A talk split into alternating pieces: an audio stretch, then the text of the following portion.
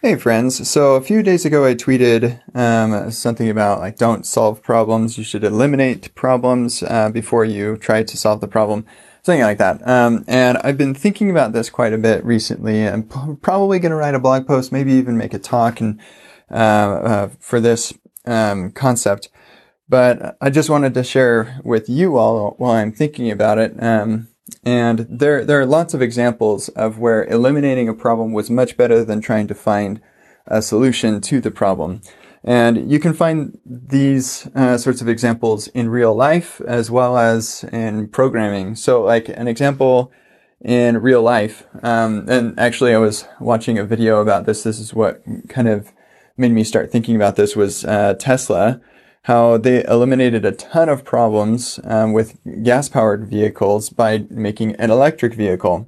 Um, and so we no longer have, I mean, and, and we kind of create new categories of problems that we need to solve, but by taking a completely different approach, you can eliminate the existing problems.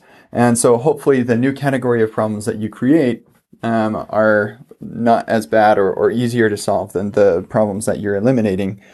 Um, and they, they've got actually lots of really cool innovations that they've done that have eliminated problems. Like, for example, they have this, uh, GigaPress, um, thing that, um, kind of casts a huge part of the, the car all at once.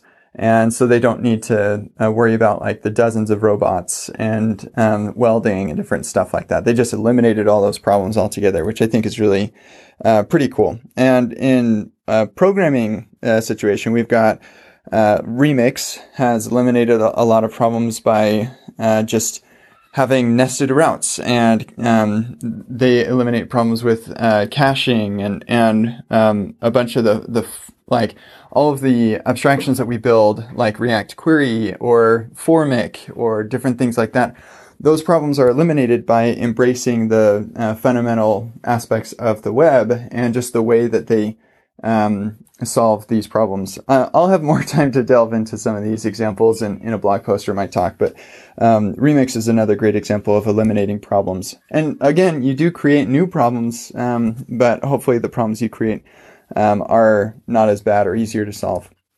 Uh, and then finally, React. Um, hooks eliminated a bunch of problems with classes. We have some new problems, but they are definitely uh, it, classes had so many more problems than hooks. So I'm really glad of this change too. So anyway, um, try to think today of like some things that you use or some problems you have and see if you can eliminate those.